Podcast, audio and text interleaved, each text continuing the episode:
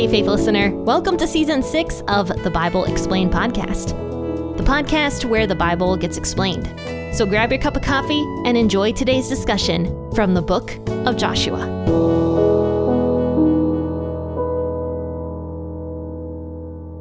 Hey guys, welcome to the Bible Explained podcast. My name is Jenn. I am the host here. And today we are going to be discussing Joshua chapter 14. And this is such a cool chapter of the Bible. This is talking about Caleb. I don't know if you guys remember Caleb, but he's a really cool guy. Like, that's just the best way I can put it. He's a cool guy. And so we're going to talk about him today. Now, grab your cup of coffee or your cup of tea this morning and also your Bible. I'm actually going to be reading out the NIV version, which is something I almost never do, but I just love the way the NIV words this chapter, so that's why I'm going to be reading out of it. So, all right, let's go ahead and read Joshua 14, all 15 verses together. Now, these are the areas the Israelites received as an inheritance in the land of Canaan, which Eleazar the priest, Joshua the son of Nun, and the heads of the tribal clans of Israel allotted to them. Their inheritances were assigned by lot to nine and a half tribes, as the Lord had commanded through Moses. Moses had granted the two and a half tribes their inheritance east of the Jordan, but had not granted the Levites an inheritance among the rest, for Joseph's descendants had become two tribes, Manasseh and Ephraim. The Levites received no share of the land, but only towns to live in, with pasture lands for their flocks and herds. So the Israelites divided the land just as the Lord had commanded Moses. Now the people of Judah approached Joshua Gilgal, and Caleb, son of Jephunneh the Kenizzite, said to him, You know what the Lord said to Moses the man of God at Kadesh Barnea about you and me. I was forty years old when Moses, the servant of the Lord, sent me from Kadesh Barnea to explore the land, and I brought him back a report according to my convictions. But my fellow Israelites who went up with me made the hearts of the people melt in fear. I, however, followed the Lord my God wholeheartedly. So on that day, Moses swore to me, The land on which your feet have walked will be your inheritance and that of your children forever, because you have followed the Lord my God wholeheartedly. Now then, just as the Lord promised, he has kept me alive for 45 years since the time he said this to Moses, while Israel moved about the wilderness. So here I am today, 85 years old. I am still as strong today as the day Moses sent me out. I am just as vigorous to go out to battle now as I was then. Now give me this hill country that the Lord promised me that day. You yourself heard then that the Anakites were there and that their cities were large and fortified. But the Lord, helping me, I will drive them out just as he said. Then Joshua blessed Caleb the son of Jephunneh and gave him Hebron as his inheritance. So Hebron has belonged to Caleb the son of Jephunneh the Kenizzite ever since, because he followed the Lord, the God of Israel, wholeheartedly. Hebron used to be called Kiriath Arba after Arba, who was the greatest man among the Anakites. Then the land had rest from war. Please excuse the uh, low hum you probably hear in the background. That is actually my generator running right now. It is currently going off. So sorry about that if you hear that. But anyway, Joshua 14, the first five verses talk about the allotment of land. And we talked about the two and a half tribes that received their allotment of land beyond the Jordan River. So on the other side of the Jordan River, not technically in the promised land. Two and a half tribes. So the Reubenites, the Gadites, and half of the tribe of Manasseh was very happy to receive their land on the other side of the Jordan River. So we talked about all that and the different areas of land that those two and a half tribes received. But now the other nine and a half tribes were going to receive land on the other side of the Jordan River, which was technically in the promised land. And it actually says that their inheritances were assigned by lot. So this means that uh, how the land was broken up was basically by casting lots. In other words, it was by random choice. And that is how the tribes would receive their inheritance. Now, of course, depending on the size of the tribe, smaller tribes would get a smaller amount of land, but how each portion of land was like uh, given out, it was by casting lots through like random choice just as the Lord had commanded through Moses, is what it says. So it mentions here the two and a half tribes that received their land on the other side of the Jordan River We discussed all that on Monday. And then it mentions once again how the Levites did not receive an inheritance of land, but instead, the Levites received towns to live in with pasture lands for their flocks and herds. Just because the Levites didn't get, you know, a, a specific amount of land like the other tribes did, they were still allowed to own things. They were still allowed to have things. They were allowed to have their homes and their houses and own animals if they wanted to and own pasture lands. But that was different than receiving an inheritance of lands like the other tribes did. So that's what it says here. So the Israelites divided the land just as the Lord had commanded Moses. And then now it goes into the allotment for Caleb. And I just love Caleb. Like I think he's such a, a aspiring person in scripture. Oh my my generator just turned off. Good. well, silence again. But anyway, um it says that Caleb approaches Joshua. And he says to Joshua, You know what the Lord said to Moses about you and me. So he's referring to what happened 45 years prior to this when Joshua and Caleb and the other spies went out into the promised land initially to go spy it out, and then they came back with their reports. Joshua and Caleb were the only two men that came back with positive reports saying, We can absolutely do this. We can absolutely take these Anakim. We can take these giants that live in the promised land. But the other spies were terrified of the giants and the Anakim. And so they made the people's hearts melt with fear. And so that was the point in time where the Israelites started wandering around the wilderness because they were not able to enter the promised land because they disobeyed God. And not only did they uh, disobey God, they were actually ready to stone Moses and Aaron, and I would guess also Caleb and Joshua, because they were giving a different report. They were saying, no, we can absolutely do this. They were telling the truth, and the people didn't want to hear the truth. And so they're like, no, we're going to stone you guys. We don't want to hear this. We want to die in the wilderness. We would rather do that than go die at the hands of these terrible Anakim. And so God is like, okay, you get your wish. You're going to die in the wilderness. And so that's how the Israelites start wandering around the wilderness. So Caleb reminds Joshua of this entire story. He says, I brought back a report according to my convictions in verse 7. And he says, but my fellow Israelites who went up with me made the hearts of the people melt in fear. I, however, followed the Lord my God wholeheartedly. So on that day, Moses swore to me, The land on which your feet have walked will be your inheritance, and that of your children forever, because you have followed the Lord my God wholeheartedly. So Caleb reminds Joshua of this. He says, Look, Mo- Moses promised me that the land that I walked on when I went out to spy the promised land would be mine. And so Caleb says, I'm asking you now that you grant me that land.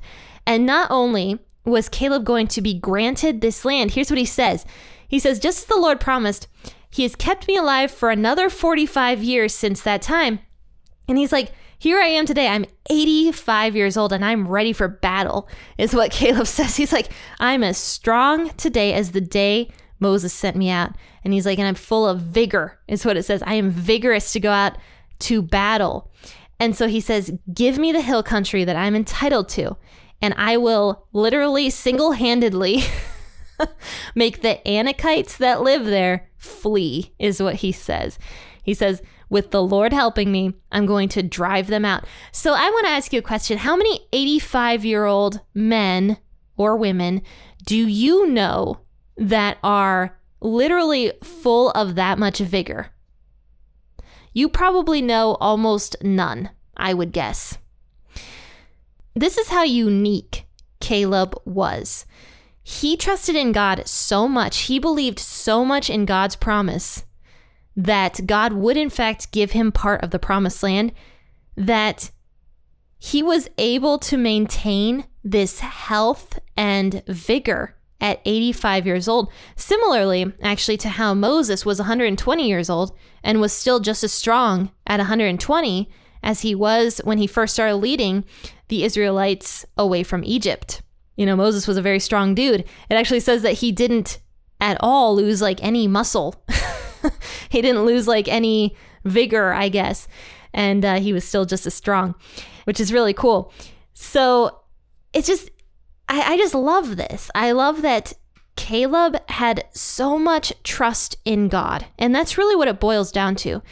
So I want to mention one thing that really stuck out to me, something that Caleb said in verse 8 I followed the Lord my God wholeheartedly. Here's why that is so special. He uses the word my. I followed the Lord my God wholeheartedly. This is very different than what you see in scripture a lot. You'll notice that when other people refer to God, they often say, Your God. You know, like for example, if the Israelites were like talking to Moses, they'd come up to Moses and be like, Hey, ask your God if, you know, we can do this or this or this. They never referred to God as their own personal God. And yet Caleb did. And I think that's what made Caleb so set apart, so different from the other Israelites. He had a personal relationship with God to the point where he called God the Lord my God. And that's what we're supposed to do.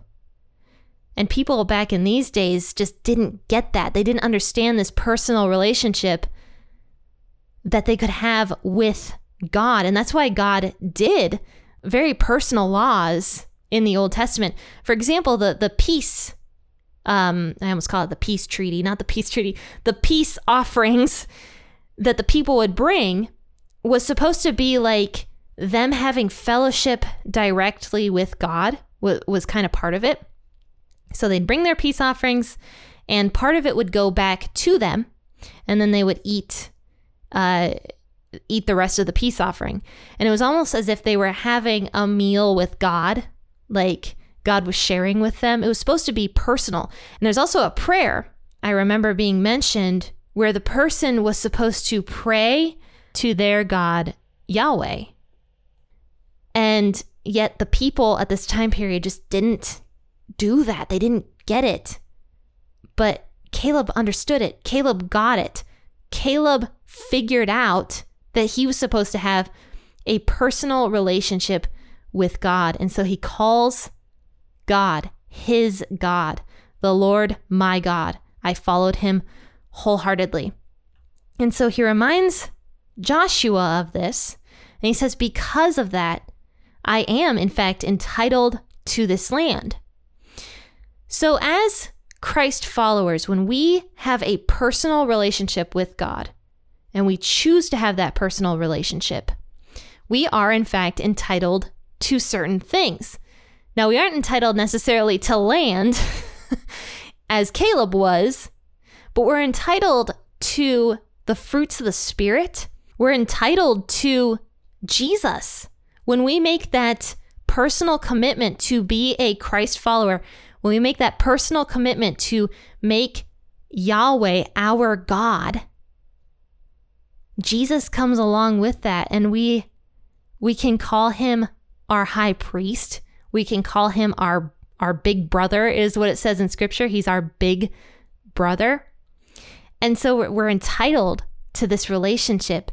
And just as Caleb was entitled to that land, he received that land.